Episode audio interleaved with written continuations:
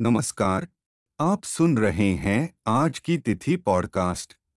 10 फरवरी, दिन बुधवार, सन 2021 की तिथि इस प्रकार है। आज सुबह दो बजकर पाँच मिनट तक त्रयोदशी तिथि रहेगी।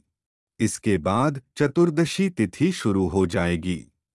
चतुर्दशी तिथि 11 फरवरी सुबह एक बजकर आठ मिनट तक रहेगी। हमारे साथ जुड़े रहने के लिए एवं भविष्य में आने वाली पॉडकास्ट को सुनते रहने के लिए सब्सक्राइब करें आज की तिथि पॉडकास्ट को।